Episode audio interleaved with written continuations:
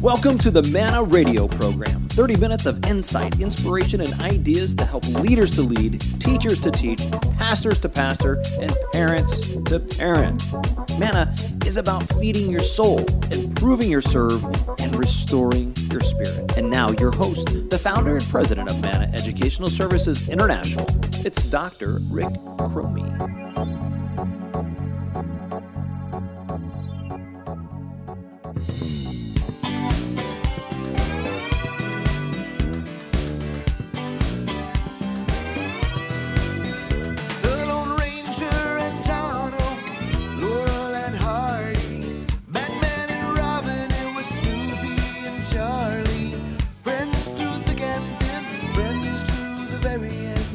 Welcome to the Manna Radio Show.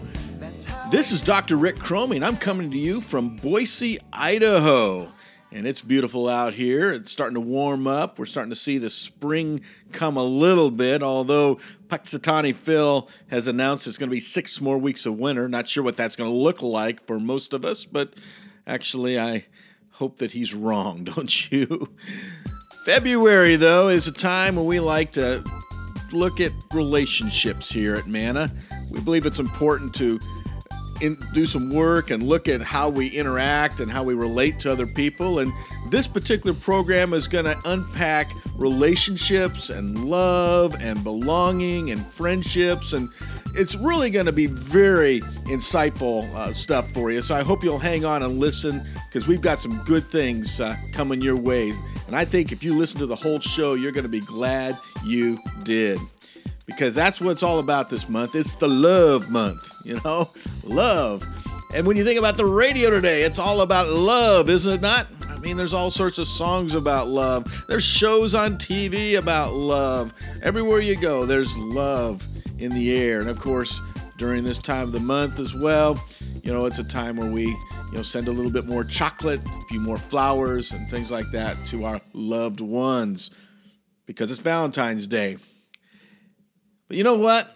Human beings don't have, you know, the complete corner on love because really it's a God thing first.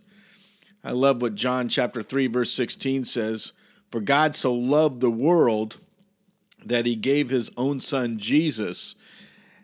And for those of us who are Christians, that means a lot because Jesus was the very personification of God. He was the God man. He walked this earth to show us how to know God better. He revealed God to us.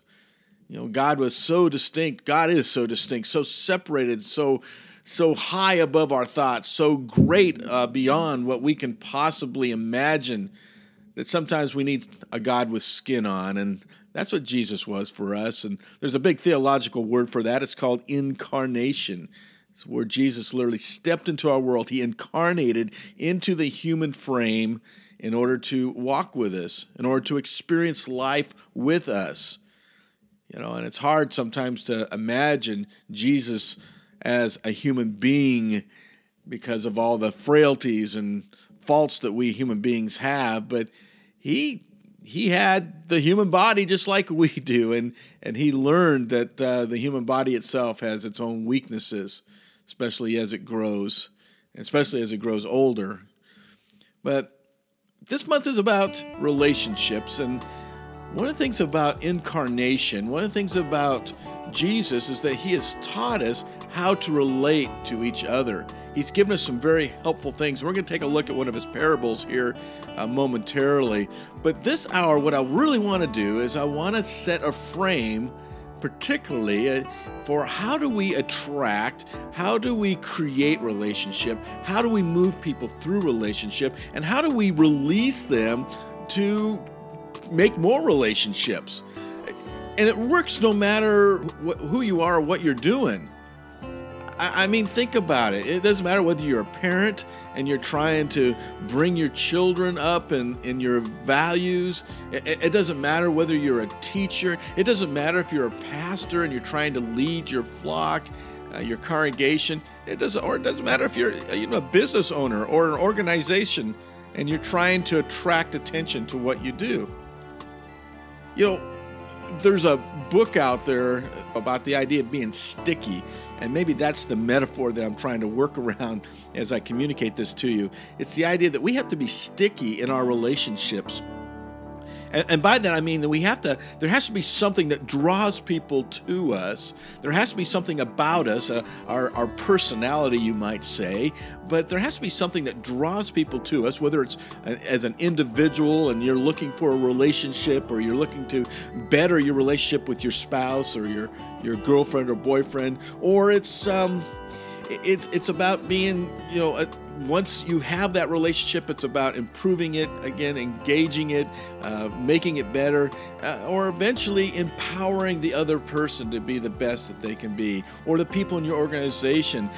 And this is where it really works because again if, if you're a let's say you're a store owner and you've got this business and you're able to get people in the door but if you can't keep them there if you can't keep repeat sales going then it doesn't matter you're not going to be successful for very long you may have that initial uh, explosion of, of a sale you may have that initial great weekend but if you can't keep them coming back it doesn't matter I sat in a line at Starbucks today, and I can tell you they have figured out how to get people to keep coming back for $10 a gallon coffee.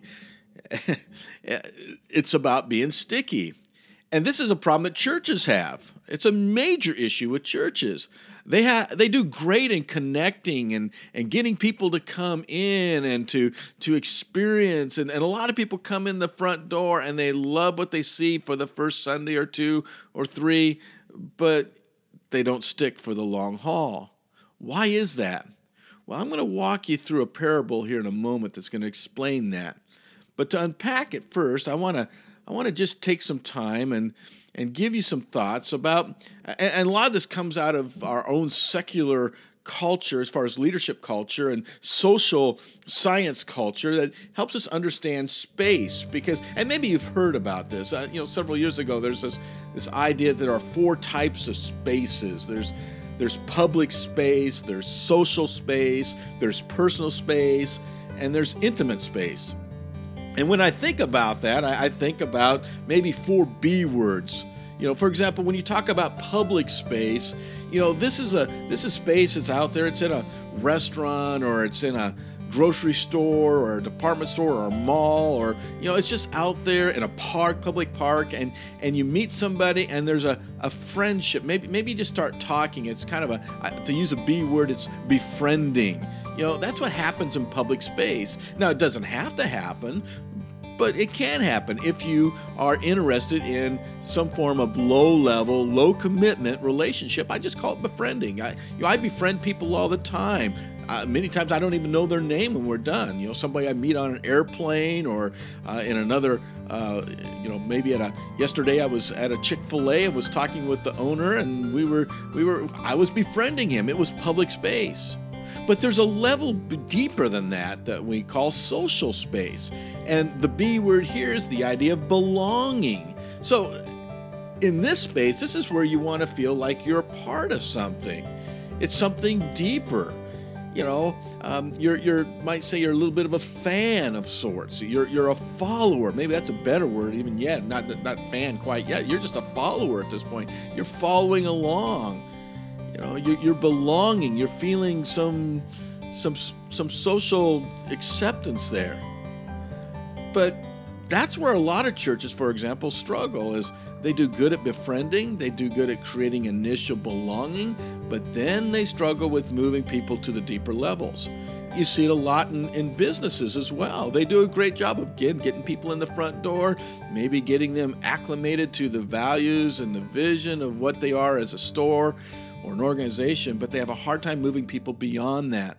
You see it within the family. A lot of families are friendly, you might say, and there is obviously belonging to a limited degree, but it's hard to get to pass on the values. It's it's hard. Parents find this very difficult. How do I get my children to to to go deeper and to believe what I do? Oh. Well, there is a higher level even than that. And this is the third I rung, if you might say. This is the believe rung. And that's what I was talking about with a parent. This is personal space. So you have your public space, which is a befriending type of space. You have your social space where you learn to belong and you feel belonging. And then you have your personal space. And this is where you begin to believe. You begin to have uh, value statements. You start to see value statements. You start to make value statements. You start to believe in the organization. You start to believe in the the learning that's going on in the classroom if you're if you're a teacher. And then finally, there's what I call the become. This is intimate space. This is, some would say, maybe more man and wife, but I think it doesn't have to be. It's an intimacy does not have to be a sexual thing. Intimacy can be just deeply, you know, two great friends have a becoming type of relationship where they empower each other to become the best that they can be. So, public space, social space, personal space, intimate space, and they are wrapped around the idea of befriending, which moves you into belonging, which moves you into believing, which moves you into becoming. It was Rick Warren who laid out the purpose driven church and, and he gave a kind of a, a wrap around. I remember his concentric circles about you know the different types of, of people that are that are in uh, uh, in these uh, different spaces. For example, if you're in public space, that's kind of what we would call community space. If you're in social space, uh, he, he, was using more of a church word. He called, I think, congregation. And, and then uh, personal space. This is where the committed start to rise. And then you have uh, intimate space, which would be the core or the cream, you might say as well, the cream of the best, the best of the best. So you start seeing these it laid out, you know, not just in in the circles that we have. You know, I mean, again, if you're a business, if you're an organization working in the community, you know what your your initial thing you want to do is befriend people. You want them to to ha- hear you, to know that you exist, but you want to move them into belonging eventually. You want them to to have social interaction with your company. Uh, or if you're a teacher, you want them to feel like the students feel like they belong. They, they, they know you and they know each other in the classroom. But then you want to move them to begin to believe and to have that. And that's where that personal space, that's where a teacher becomes more one on one with a student, helping them to believe and understand the, the material and grow in the material as they're teaching it. Or a parent, helping them to, helping their children to understand and believe these are our values as a family. And then finally, the idea of becoming. You know, this is the cream, if you will. This is the this is the core issue. This is where we empower. You know, a, a child that grows up in a home and then leaves the home and rejects everything that the home you know, had or everything the home preached or taught, especially if it's a good home. Now, I suppose if it's a bad home, that's that's entirely different. But I'm talking about a home that has values that are positive and and productive and yet a child will grow up in that and reject it later. It, it, means that they were not taught how to become. They did not believe and they did not move into an empowered uh, child as they left the family. Does that make sense? You know, Joseph Myers, Joseph Myers, he's actually a friend of mine. I've met him on a couple occasions. We've worked together and out there, and he wrote a great book called The Search to Belong here several years ago. In fact, I think it's one of the finest books on small group ministry in the church. So if you're a small groups pastor or a community guy, you really ought to get a hold of Joseph Myers' book, The Search to Belong. Joseph Meyer says this He says, Belonging happens when you identify with another entity, a person or organization, or perhaps a species, culture, or ethnic group. Belonging need not be reciprocal. You can feel a sense of belonging and, in fact, can belong without the other party's knowledge or sharing the experience. You know, I have a lot of friends on Facebook that I've never physically met. I've not shared social space with them, I've not shared public space with them, but they sense belonging. You see, the internet has rewired and really reimagined interaction, it's reimagined friendships. I mean, think about Facebook. You know, you can be friends with people that really you're not friends with. You know, you've not had any type of deep conversation and deep communion or deep experiences with them. You know, it's uh, it's, it's one of the interesting things you can friend and defriend a person on Facebook rather easily, and and maybe that's because they're not really your friend. It's easy to defriend somebody who's not your friend. Have you ever had to do that? Okay? Friendship means something, and Facebook has redefined what a friendship looks like. So an acquaintance or you know someone that just has maybe a shared value of some sort or a friend of a friend of a friend, you know, or some people are just they just they feel it's their duty to accumulate as many friends as possible on Facebook uh, without any care or concern about who those friends are. You know, all I can say is this is that when you don't belong, you say so long. And that's why the church has to get this figured out. We have to figure out how to develop better community and connections and cooperation and collaborations. It's why the home has to be a place rich, soaked, immersed, baptized, if you will, in, in relationships, you know, positive relationships where people know each other and such. You know, Jesus, he taught a particular story many years ago many, many years ago, 2,000 years ago. It comes to us from Matthew chapter 13.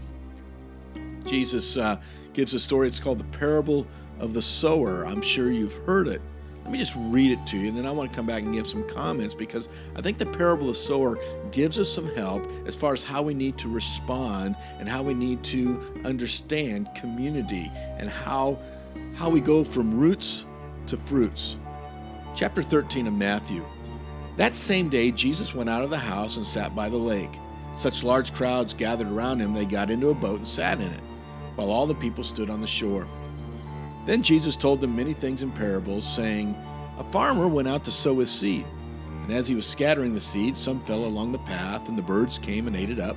Some fell on rocky places where it did not have much soil, and it sprang up quickly because the soil was shallow.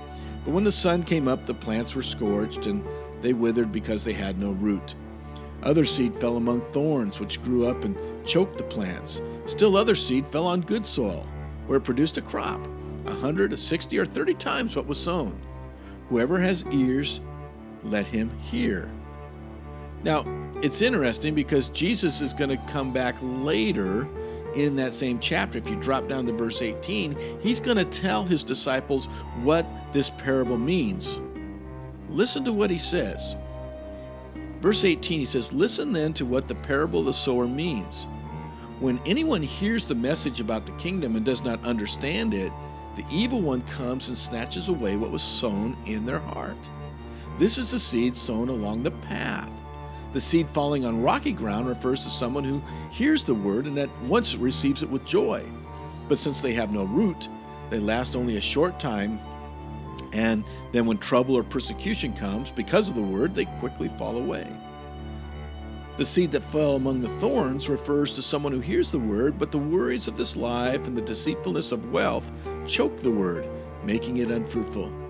But the seed falling on good soil refers to someone who hears the word and understands it. This is the one who produces a crop, yielding a 100, 60, or 30 times what was sown. It's a fascinating parable when you think about it. It also has a lot of very helpful things that we need to think about when it comes to understanding and developing community. I like to call it the dirt on discipleship. And discipleship is a very churchy word again, but basically means learning. And this is the dirt on learning. It's the dirt also on attracting customers. If you're a businessman it's the dirt on you know relationships in every way.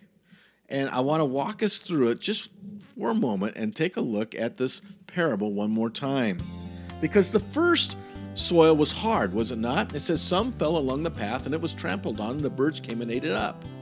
And, and here's the problem it's hard ground and so the message is not getting in the message is not going to be able to soak in you might say that people today come to our church, they come to our business, they come to our organization, they come to even even in the family. You can see this as well.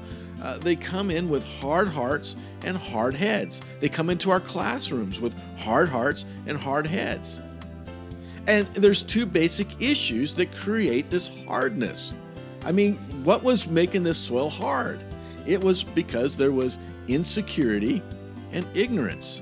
If you have hard heart, a lot of it's because you're insecure in a situation. If you have a hard head, it's because you just don't know better. it's ignorance. And those are the two issues. And here's the thing that's very important when you think about coming in people have needs.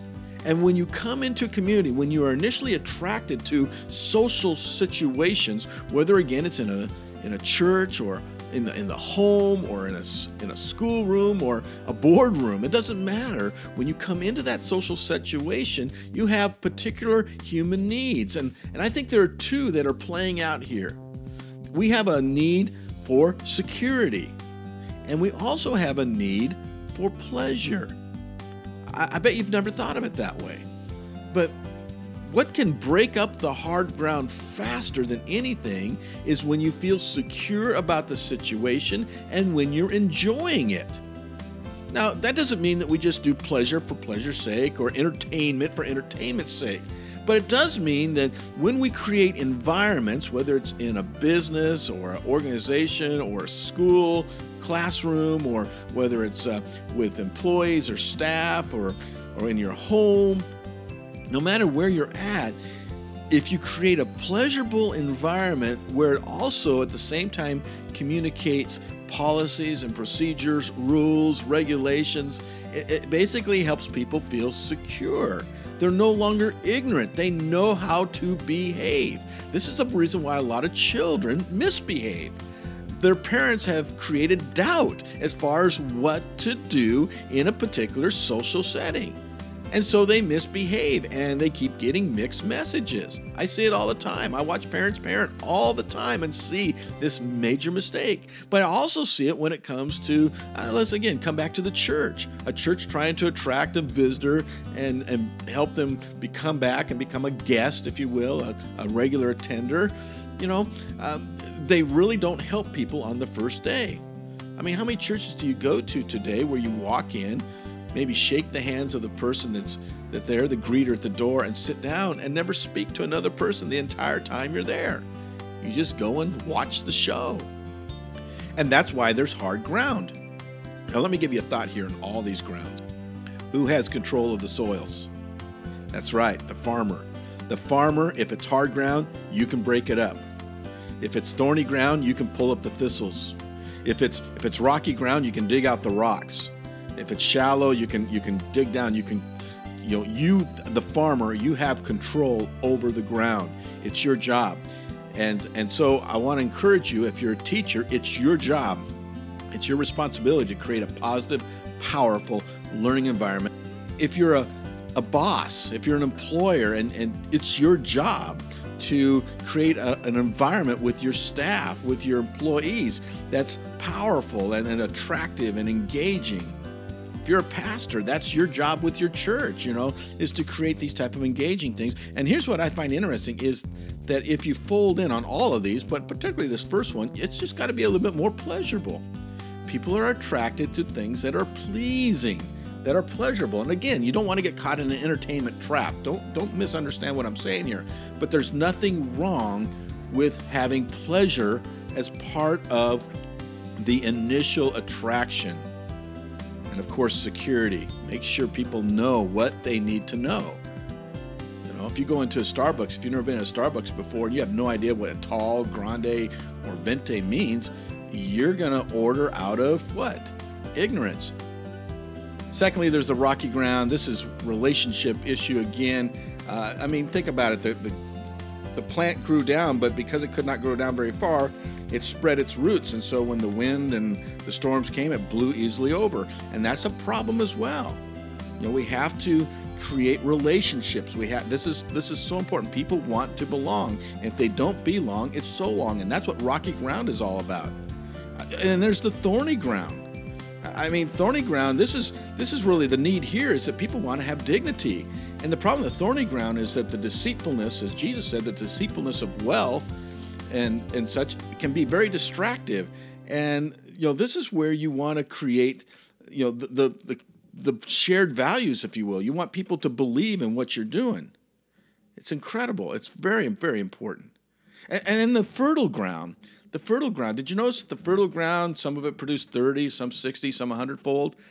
You know, it was empowered, and not every ground is going to produce the same. This is the problem a lot of teachers have. They want all their students to learn the same thing at the same pace with the same results. It's not going to happen. Students learn differently parents have the same problem with their children. They they want the same thing. They want the, everything to happen with the same children, and they want to have the same results. But every child is different. Every child's going to produce differently as they mature. Employees. Employers, same thing. Pastors with your staff, with your congregation, different people are going to rise to into leadership because different people have different skills and their their giftings are of such that they they they produce a hundredfold and some only thirtyfold. There's nothing wrong with that. You see, when I look at relationships, I see four levels. I see four levels. There's connection. That's that befriending level. We just want to connect with people. This is, you know, that's why it's on that hard ground level you know, where we have to deal with pleasure and security as needs. There's that connection level. And then the next move beyond that is cooperation. When we get beyond connection, we get to cooperation. Cooperation is where we start to belong. This is, you know, if you think of connection as shared space, well, belonging is shared time. You know, and that's why relationships are so important to the process. Cooperation. I have a friend uh, who's always said that you can tie two cat's tails together, but then uh, you'll have connection, but you won't have community. And he's so right. The next step up, you know, we talked about the befriending, belonging, believing. Well, I, like to look at this as collaboration. You move from connection to cooperation to collaboration. Collaboration is where you move from shared time to now shared values.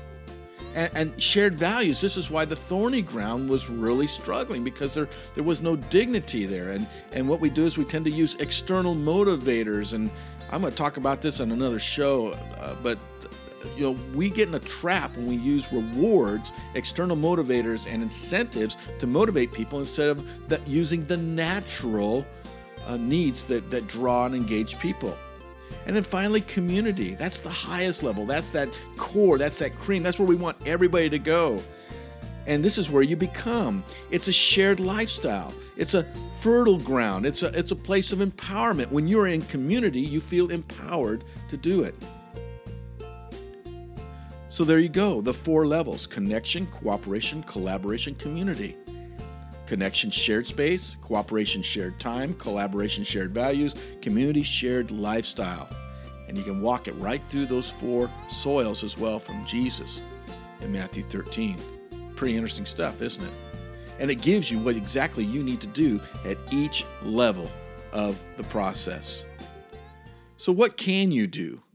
What can you do? Well, let me give you a few ideas here in closing as far as how you can build better relationships, whether you're again in a church setting or a classroom setting or in your home or you know even again as a as a business. You know, when someone acts up or out, I think you need to ask yourself, how can I reconnect? Especially those of you who are in the, you know, parents or teachers, hear me for a second. When a student is acting up or a child is acting up, we need to ask ourselves, how can I reconnect? For example, you know, a student is caught cheating on an exam. Instead of just a reprimand, seek to understand why the learner resorted to cheating in the first place. You might discover he's afraid of failure, or you might learn that she cheated as a revenge on her parents. Both are relational matters. Another thing you can do to build relationships is to schedule one on one time with your students. Get to know them individually. Get to know them as people, as persons. That's relationships. Third, use holidays as an excuse to party. Create some connection and some community. People love to party and they're attracted to parties again because they know what to expect and it's fun. So there's that pleasure, that security need coming in, but also they, they come to parties because they know they can meet people. And we all deep down want to connect and meet people and move into deeper spaces. See, we can't all live in public space. We want social space. And once you're in social space, you want to move to personal space. And once you're in personal space, you want intimacy. Make sense? I would suggest also that you get to know your employees, get to know your students, get to know um, your, your congregation by name, get to know their hobbies, get to know their interests, get to know what jazzes them, what, what they love to do. Get to know that so you know their stories. And finally, let me encourage you, especially if you're a, stu- a teacher here and even an employer or a pastor, write a personal note to people. You know, if that's their birthday, write them a birthday note. If their anniversary, let them know that you're celebrating their anniversary. Today, my my wife and I were were out and about this morning as we we're heading into work, and we she said, "I've got to stop and buy something for one of my coworkers." And and his wife is going through cancer and uh, has just completed her last chemotherapy. And, and, my wife knows what that's like. She went through chemotherapy herself, and it was very, very difficult. And she remembered how the last day was so important, and so she bought a little gift for for this this woman and uh, just a, a, little card to say congratulations on finishing your last day of chemotherapy. Now here's the thing that's interesting. She's never met this woman. She works with her husband though and she's going to give the gift to her husband and celebrate with her husband and encourage her husband as far as you know this day of celebration that the chemotherapy is over. That is relationships. That is community. That is creating connections. That's creating cooperation. That's creating collaboration. And that's going to create community where even the two fiercest cats when their tails are tied together might just meow and have a good day well, this is Rick Chromey. Thanks for listening. I hope you'll pass this on. I hope this is something that's been helpful for you. Feel free to pass it on to your friends, your family. Like us on Facebook, follow us on Twitter, like us on uh, YouTube, subscribe to us on YouTube, whatever it takes. We are here as Manna Educational Services International to serve you. We want to help you to be a better leader, a better teacher, a better parent, a better pastor. And every week, and every every month we're going to bring something to you of insight and help. This month has been about relationships, and it's been lovely. You have a great day and a wonderful month.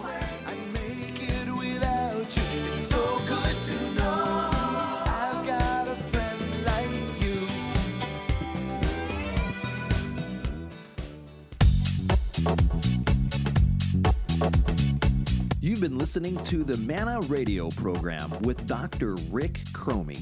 Manna Educational Services is passionately committed to empowering leaders to lead, teachers to teach, pastors to pastor, and parents to parent. Manna offers workshops, video, and online training products and solutions completely for free. That's right. Plus, Manna offers digital downloads and other inspirational products and solutions, again, free of charge. And that's because of the generosity of our loving donors.